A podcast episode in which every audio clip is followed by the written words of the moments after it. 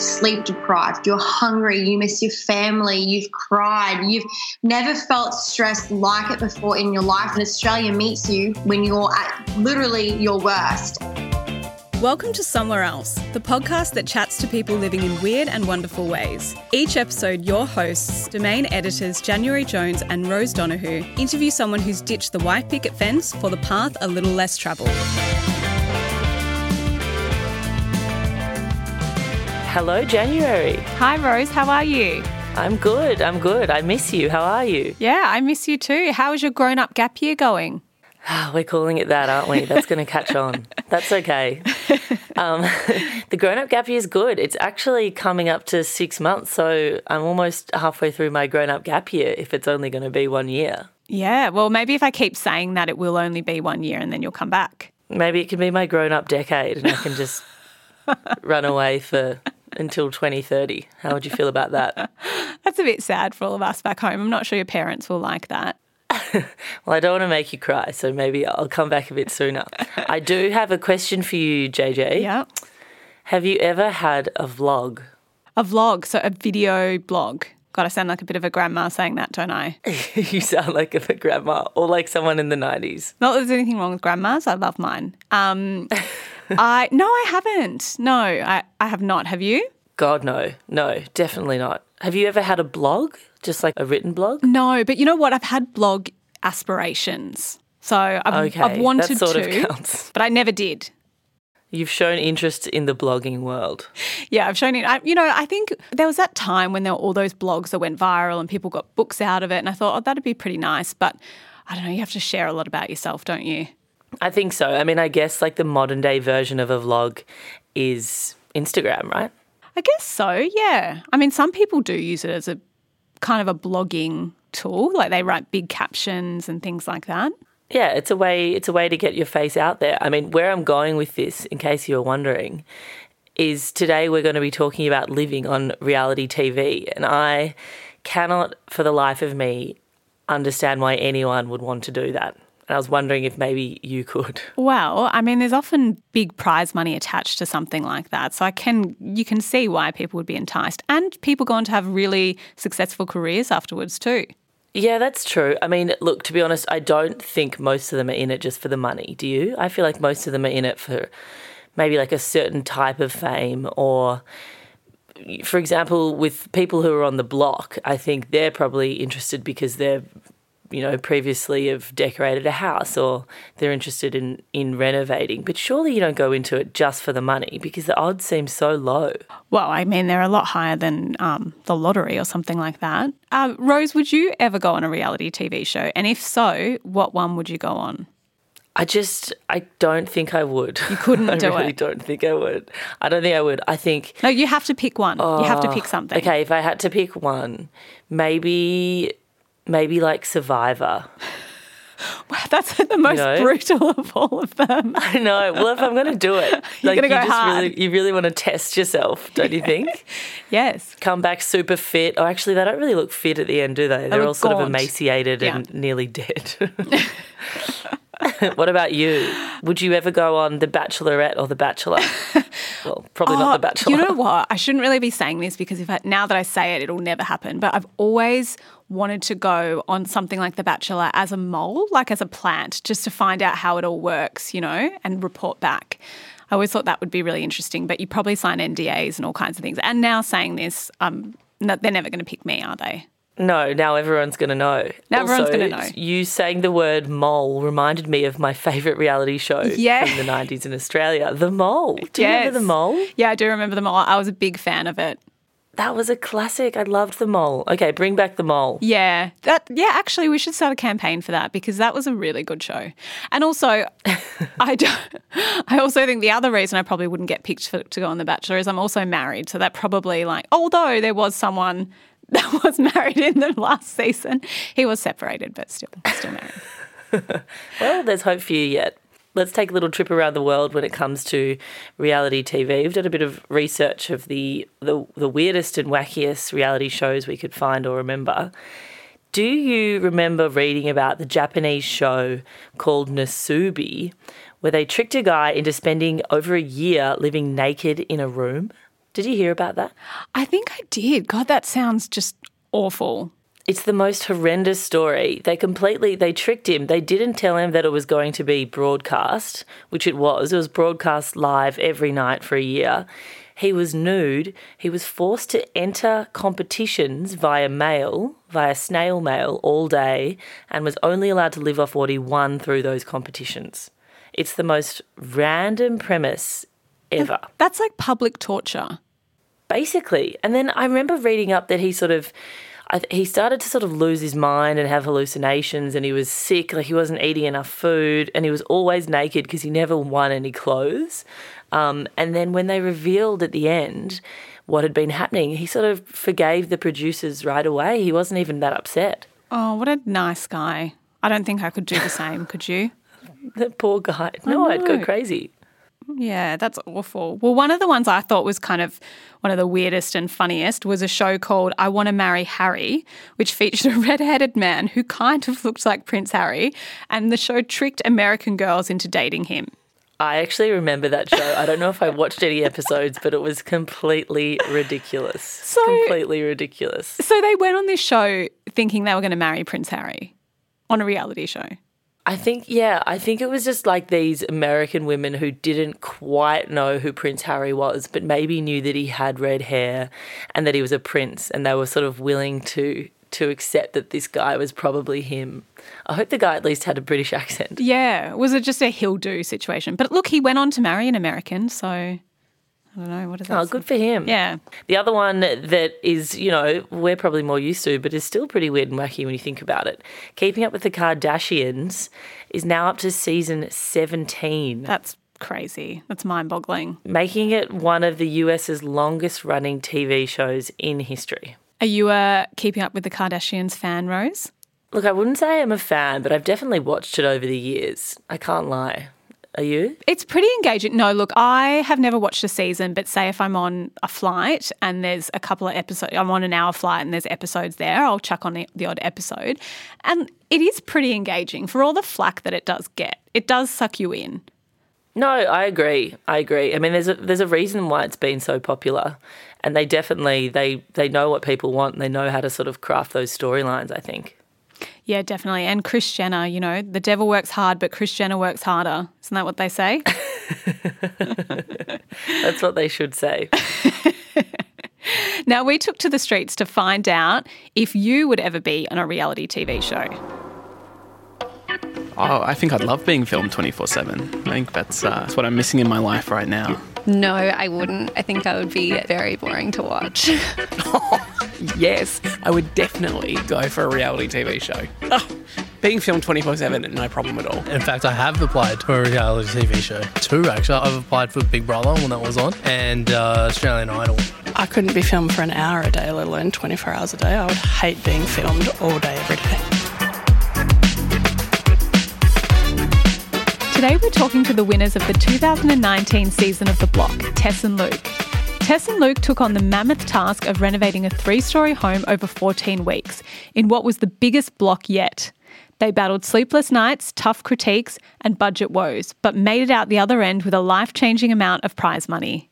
Tess and Luke, welcome to the podcast. It's really good to be here. I'm really thanks excited. Thanks very much for having us, guys. No problem. Now, talk us through, what was it like going on The Block? Yeah, look, it was absolutely insane. This is Tess and I's fourth time of applying before we actually made it on. And, I think we were just extremely grateful to get the opportunity, and we had no idea what awaited us. It was quite daunting, actually. I mean, doing The Block is something that is really hard to explain. I mean, seeing it on TV is one thing, but actually experiencing it is, another. And, I think, I don't know how we got through it. We look back at it and we laugh a lot. We just go, I don't know how on earth we did that. But, it was just this thing that we'll always remember for the rest of our lives. Yeah, I bet. It would have been an incredible experience. So, what was the application process like? So you said you applied 4 times. What do you think that it was that finally got you there in the end? Yeah, so we did apply 4 times. The 3 times prior to that, we never got a phone call or an interview or anything. We didn't get to any stage at all. And on the fourth time when we did our video, it was very last minute. Luke wasn't even really keen on doing it because he said, well, we don't even get a look in, so why bother? And I just said, come on, you know, I know we're getting married, but who cares? Let's just do it. And I think what it was is we were very much so ourselves when we did our video tape for it. There was no music, there was no slideshows. I honestly put no effort into it whatsoever, but we were 100% ourselves. We weren't pretending to be anyone else. We weren't trying to make anyone laugh. And, you know, you can't do a audition tape and say, we've got lots of banter. You've got to prove that you do. You have to show them in about 4 minutes who you are. And I feel like we just really got that across. And I don't know how we did it, but we just did it, and they fell in love with who we are, not who we were trying to be. And what was it like getting that call when you finally found out that you'd made it? What was that moment like? Well, I was actually working away, and then Tess rang me up and she said, look, you might want to sit down for this. And I thought, oh, God, who's died?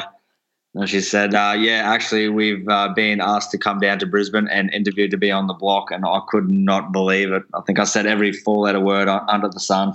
Yeah, it was really quite surreal to get that phone call. And then, you know, we actually flew ourselves to Brisbane. We decided to do that. We didn't want to do it over Skype. We thought they had to meet us face to face. And, you know, what's a couple of $100 in flights if it could end up being life-changing? And then, you know, after that, we went through to the second round where they called us up and they flew us to Melbourne where we did a challenge. And then, yeah, we got the phone call in the new year that we'd got it, and that was probably the most life-changing phone call we've ever had in our lives. And we just knew that, you know, something big was about to happen, and we weren't too sure what it was going to be and how it was going to go down, but we were ready. And, guys, you say that you absolutely have to be yourself on that introductory video. Once the cameras start rolling on the show, do you just think it's impossible for people to be anything else just because they've got so much footage of you? Do you think the real you ends up coming through? It's definitely a hard place to hide who you really are. Editing in that plays a lot as well, but your personality, you know, that's all you've got at the end of the day, and that will shine through. So it's far too hard. You're that tired that you really can't put up an act to try and be someone else for 14 weeks. It's just, you know, it's impossible. It's hard enough to be yourself. And that's another thing. Australia gets to know you literally at your worst possible version of yourself. You know, you are sleep deprived, you're hungry, you miss your family, you've cried, you've never felt stressed like it before in your life, you have no privacy, you know, it's really full on, and Australia meets you when you're at literally your worst, and that's quite confronting and it's quite terrifying, and not everyone's going to love you, but yeah, you can't pretend to be someone else because you'll get caught out. Yeah, definitely. Now, can you take us back to that first day of filming? So when you turned up, was that going to see the Oslo for the first time? Yeah, we got wind that a few people had gone for a walk past, but Tess and I were staying pretty close into the city of Melbourne, and yeah, that was my first time being in Melbourne, so I had no idea how close or far away we were. So we decided not to go and see it until the filming started. And then, yeah, when we pulled up that first day, we just said, holy shit, look at the size of this thing. I bet. It was such a mammoth task. I mean, they do say every year it's the biggest block yet, but that really was the biggest block, I think. Yeah, it really was the biggest block. And I mean, even the executive producer of the show has come out and he has said, this was too big. We will never do it big enough, like as big as this one was. And it did very quickly become not a show about renovations, but a show about human endurance. And I think that's just a testament to the other teams that were on the show with us this year, that it wasn't just about renovating. It was about how far you can push, you know, not only the human body, but the human spirit. And, you know, we got to many stages where all of us just went, we can't finish this. This is ridiculous. Like, this is just too big. There's not enough time. There's not enough money. But we all did it at the end of the day. And I think that just is a huge testament to, you know, everyone and who they are. And, guys, did you think it was harder on you mentally or physically? For me, it was mentally. I actually quite enjoyed the physical side of it. We really enjoyed the demolition, and we love it. We mean, we've been doing it back home before the show started, and Luke does that for a job. So, yeah, physically it's exhausting, but to me it was more mentally. I honestly think that they were both as taxing on yourself as each other. You know, the demo and stuff is good to get in and rip it down, but, you know, you cannot muck around. You basically have to run up and down 3 flights of scaffold stairs about 148 times before, you know, the rubble's cleared. And that's just one person. You've got about 10 people doing that. So the physical side of things, the mental game of, you know, are we going to finish this room this week? I think especially for Tess and I being the only team to not finish either of our week one rooms, you know, that definitely weighed down on us. And, yeah, so I don't know. I went around the bush a bit there, sorry. But, yeah, I think mentally and physically that they were both as hard. It feels like the reason that you have couples on this show is to watch the couples, you know, relationships not break down but go through a lot of stress. Did that sort of get to you at times, knowing that that was maybe what the producers were going for? You know, I think for me, again, personally, the audience, so Australia, they need to be able to relate to the couples. So you're going to have, you need some couples on there that different age groups can relate to. Or different, you know, people who are going through certain things as those couples can relate to. The audience needs to form a relationship with each contestant. And you know what? I think anyone out there is lying if they haven't said that they have ever seriously not wanted to knock their husbands out. Not physically done it, but said that to their husbands. Like, you are in the most stressful situation ever. I do not know one person that would sit there smiling, kissing each other, going, oh, it's okay. It is a pressure cooker, people. Like, it is just not a normal environment, and you're going to arc up. You're going to have fights. You're going to have fights not only with yourself but, you know, with other contestants. I mean, that's just the real world. The real world isn't easy. It's a hard thing to do. Yeah, and look, everyone fights in their relationship, don't they? Like, that's just a normal part of – I think if you're not fighting or arguing at all, then that's even weirder, isn't it? Yeah. But I think if you're saying that you and your partner don't fight, you're lying to yourself, you know. I think you need to just get over yourself and understand that everyone fights and no one really judges each other for it when they're honest. Everyone argues. It's just how the world works. Oh, it's very true. Now, so when did the camp – so just on the practicalities of it, so you'd wake up in the morning. Were there camera crews there as soon as you woke up? Yeah, so the camera crew and sound guys would start arriving at about 5:30 in the morning, and then filming started at 6 a.m. sharp and usually finished up around 11 p.m. Whether you got out of bed or not is entirely up to you. They're not there to force you up out of bed or anything, but you have that much work to do that, yeah, 90% of the time you're always up before the cameras were anyway. Wow, so you get no time to yourself really, like no time to kind of have a moment? There is no time to really have a moment. You wake up at, so 5:30, 6 o'clock, and you might quickly say a few things to each other that you want to say before you get mic'd up, you know, because everyone needs to have a private conversation with their partner every once in a while, whether it's block related or not. And then you're mic'd up all day. You know, the work site shuts at, I guess, was it 5 o'clock, so no noise after 5, so that's when all the tradies would go home generally. And then we would all sit down with a producer at the end of each day and do our interviews, so that's where you'd see us sitting and talking about our days.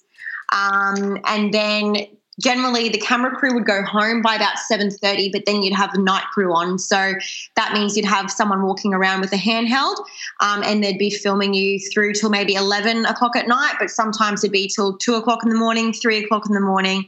You'd go to sleep for an hour or two and then you'd wake up and start all over again. So if you ever needed a private conversation, this is a bit cheeky, but you'd unplug without them knowing, and you'd quickly say what you need to say, and then you'd plug it back in. By the time they ran to you because they realised that you're not in sync anymore with everyone, you'd go, oh, sorry, I didn't realise. Or you'd go down to the shops and quickly unplug and have a quick chat to each other. Just if you needed to honestly say something private that, you know, they don't care about, but you just wanted to have alone time, you know, because that's also good for your mental health. That is very clever. That's a good trick. I like it. Could you ever disappear to the bathroom? Like what rooms and areas were off limits? Absolutely none of them. There's no such thing as a safe zone or, oh, you know what, this is their bedroom, guys, we better not go in. They would hear you on your mic having a fight in your room, and you forget that you're mic'd up pretty quickly, And then you could almost hear the camera crews running for your bedroom to come and film you guys having that fight. So. Yeah, and I won't say their names because it's their story, not mine, but two of the contestants we were with, I know one of them, she was having a really hard time, so she pretended to have a shower. So she would take her mic off and she would have a shower and she'd just have that minute to herself where she could just breathe without anyone listening to her, anyone watching her, which was pretty smart. And then another one I know, she was going to have a cry and she didn't want to cry on camera, so she actually demiked and she hid in the cupboard and no one could find her, and she could hear them coming in going, where is she? So you would try these little tricky things, but, you know, they're smarter than you. They've done it before, so they will find you. That person hiding in the cupboard crying was actually Jessie from House 5. No, it wasn't. And, guys, was there ever a moment when you thought, like, what have we done? This was a bad idea and just wanted to leave? Was there sort of a breaking point? There were a few, I think. Yeah, I think definitely the first night that we got there and we were cleaning up rubbish, walking it down to the skip till about 3:30 in the morning, 4 o'clock maybe. We realised that we had 14 more weeks of that in front of us, and we just went, okay, like, we know it's going to be hard work, but we'll just have to, you know, strap our boots and give it a good shot. But I think when the judges' feedback comes and the judges' feedback's pretty negative and you start doubting your own capabilities and things like that, sometimes you would just be like, you know, have we wasted someone else's opportunity of a lifetime? Like, did they take a gamble on us and that not pay off? That, I think that was a big thing with the mental game as well, you know, like knowing that you have the capabilities and you do deserve to be there. So I think that's what you had to keep reminding yourself to not just go home. I think also, sorry if this is dragging out, but I think also, you know, for us, well, you might have even seen it on the show. I can't remember what week it was. It was before Hallway Week, I remember, but everyone just went, well, if there's not enough money in it, why are we here? And you did kind of start to feel, are we here just to look like idiots? Are we here just to kind of, you know, be embarrassed because there isn't enough money? And we were looking like we weren't budgeting, but I was going, but hang on, there's not enough money. And we've won the least amount of rooms. And they said to us, you won't finish this house if you don't win. And we weren't winning.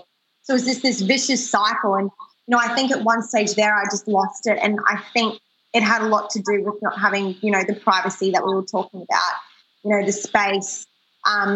I just had a little bit of a breakdown and I went, I want to go home. But I think saying that is very different to packing your bags.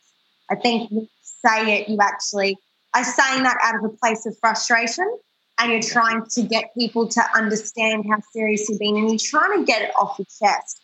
But no one ever went and packed their bags and actually got out there because everyone was so grateful for the opportunity, you know, and it just came to a spot for Luke and I where we went, well, we'll just keep going till we can't, you know. Well, I've got to say you guys did a phenomenal job and congratulations, because that was just an exceptional win and you must feel so proud of yourselves for that.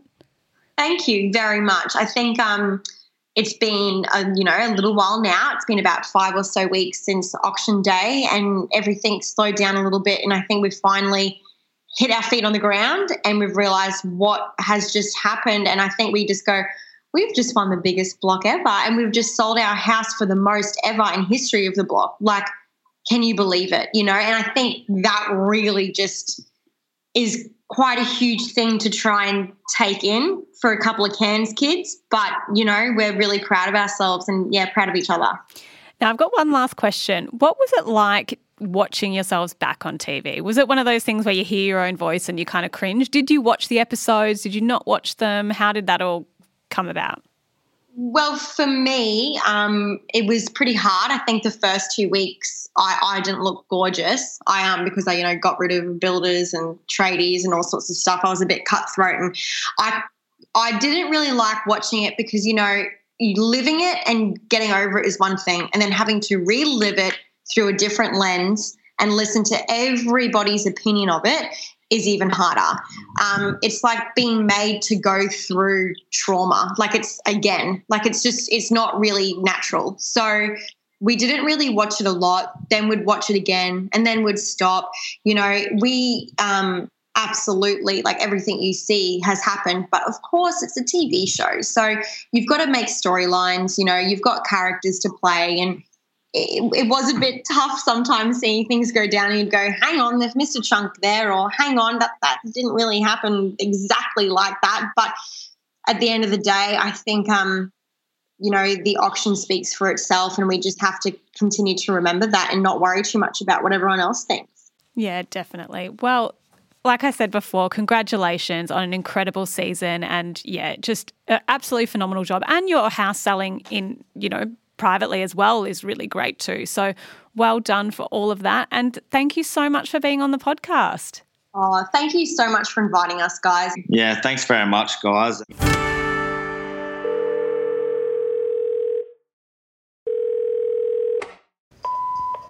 Hello, my name is Kayla. I was on The Bachelor in 2018 on the Honey Badger's season.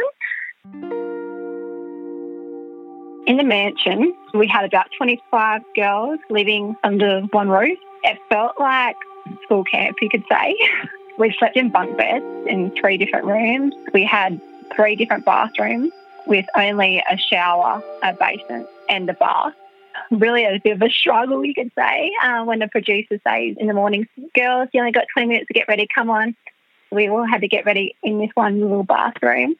It was definitely a great experience as well, living with all these girls. We made a lot of lifelong friends on there. We didn't have technology besides the TV. So we all played like game of cards, or sometimes we even went outside and had like a sing-along. One of the girls had a guitar, so we always used to have a bit of a sing-along with the guitar, or we even used to hop in the pool at night time, which is pretty cool. They had alpacas as well, we used to always play with, which is good as well, because a lot of the girls on the series were from the city, so they didn't really get to have that farm life.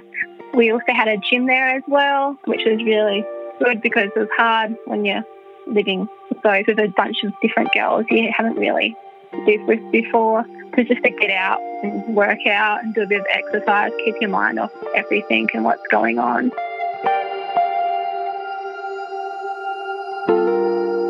Found it stressful sometimes because for everyone that was on my series, they chose for their personalities. 25 girls to start off with, so it was hard living with all these big personalities, but you just had to learn to get along with each other. We were only allowed to have 10 to 15-minute call every fortnight with a family member. So it got hard for a lot of the girls because a lot of the girls still live with their families. It was hard to not be able to tell them either what's happening and what's going on because it's a big secret. I found it quite awkward because a lot of the things you go up and say to Nick, you'll walk up and go, oh, hey, how are you going? And he'll be like, do you want to go for a walk? And you'll be like, okay. So you walk off holding hands, and then the cameraman will be like, come back, do it again. So it felt very unnatural. On my episode, I jumped in the pool with my cocktail dress and everything on, and a lot of the people that watched it on TV, they thought, oh, how could you do that? How could you do that? Why would you do that? But they don't realise you have to take all the microphone off and everything because it's not actually real. It was a little bit scripted. The producers did give me a few drinks and say, come on, why don't you do it?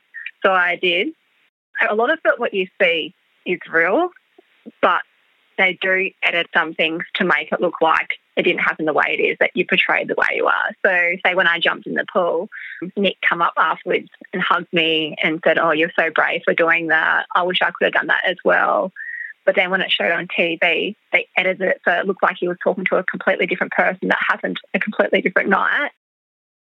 Yeah, it just made it look like I was this girl looking for attention.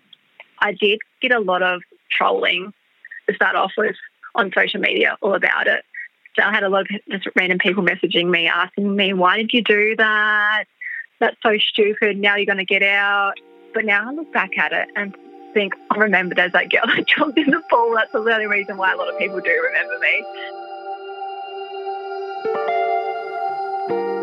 me. Filming for the cocktail parties starts about 9-10 o'clock at night, and it doesn't finish until about 5-6 in the morning when the sun starts coming up.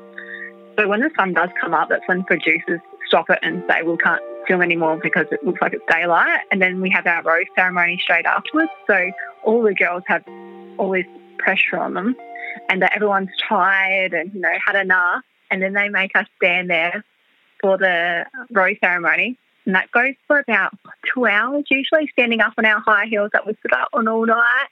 And, yeah, a lot of girls do end up, you know, breaking down and crying and getting a bit emotional. But I think it's all due to tiredness and having a bit too much to drink.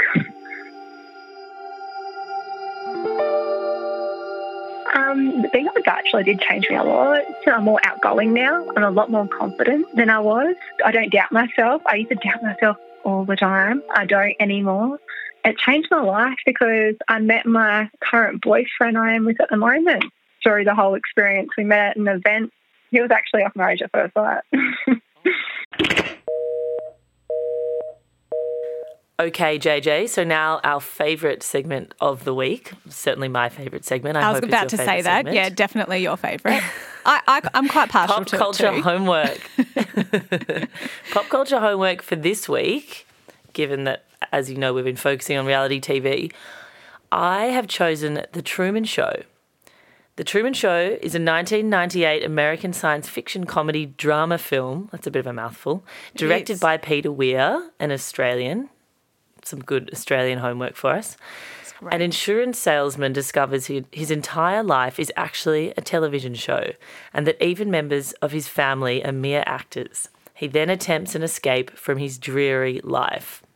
I love this movie. It is. Yeah, I do. It's a really good movie. I remember seeing it for the first time. And do you remember, so I saw it when it came out because I'm old and that and it was a thing where everyone was like, oh, maybe I'm in The Truman Show. Maybe I'm in The Truman Show. And everyone, do you remember that? Everyone thinking that... I've thought that since. I still have moments like... probably like a couple of times a year where like it's not like I actually think that it's happening, but is that your ego talking, Rose? The thought occurs to me. Yeah, I mean it probably does say something about how my brain works, doesn't it? That you think the whole. I mean it's a very narcissistic concept, isn't it? Really, yeah. When you think about it. But it was totally terrifying. I loved it. Also, interesting fact, it was inspired by an episode of The Twilight Zone called Special Service, which was actually meant to be set in New York City. So there you go. Wow. There's your homework. I loved The Twilight Zone as a kid. That was one of my favourite shows. I used to go to the video store and rent the Butler VHS copies of The Twilight Zone. So big fan. Old school. Yep. And my recommendation for you is Unreal, which is an American drama series about the behind-the-scenes chaos surrounding the production of a dating competition, not unlike The Bachelor. It stars Constance Zimmer and Shiri Appleby. The show also won a prestigious Peabody Award, which is an awards program that highlights stories that matter across media. So have you watched that show, Rose? I've watched Unreal and it completely destroyed me. It's a traumatic viewing. It's so good though. It's so good. You read that synopsis and you think it's going to be sort of easy viewing, and it is so tough to watch, the things that those producers do to those girls on that show, which is essentially like it's The Bachelorette, right? Or it's The Bachelor. It's The Bachelor, yeah. But they do a season of with a female suitor, so they do The Bachelorette. But, yeah, it is really tough going. It's very dark and just the manipulation involved is just horrific. But it is so clever. It's insane. Yeah. But just such clever writing, I think. Just, yeah, it's a really great show. Well, I guess it's time to say goodbye for another week, Rose. Oh, the saddest moment. Well, you enjoy Amsterdam. Thanks, JJ. You enjoy Melbourne. All right. Bye, Rose. Thanks for listening to Somewhere Else, a podcast by Domain. Somewhere Else is produced by January Jones, Rose Donohue and Kate Bartels. It is edited by Steve Claxton. If you like what you've heard, please subscribe, rate and review us wherever you get your podcasts. And tell your friends. Send us to your mum. It's how we get the word out. We'll see you soon, somewhere else.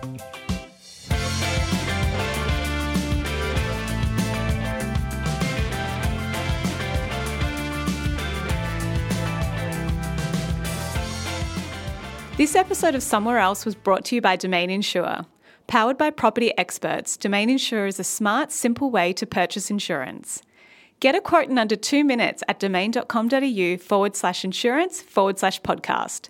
Domain Insure AFSL 502088 for the insurer Zurich Australian Insurance Ltd AFSL 232504.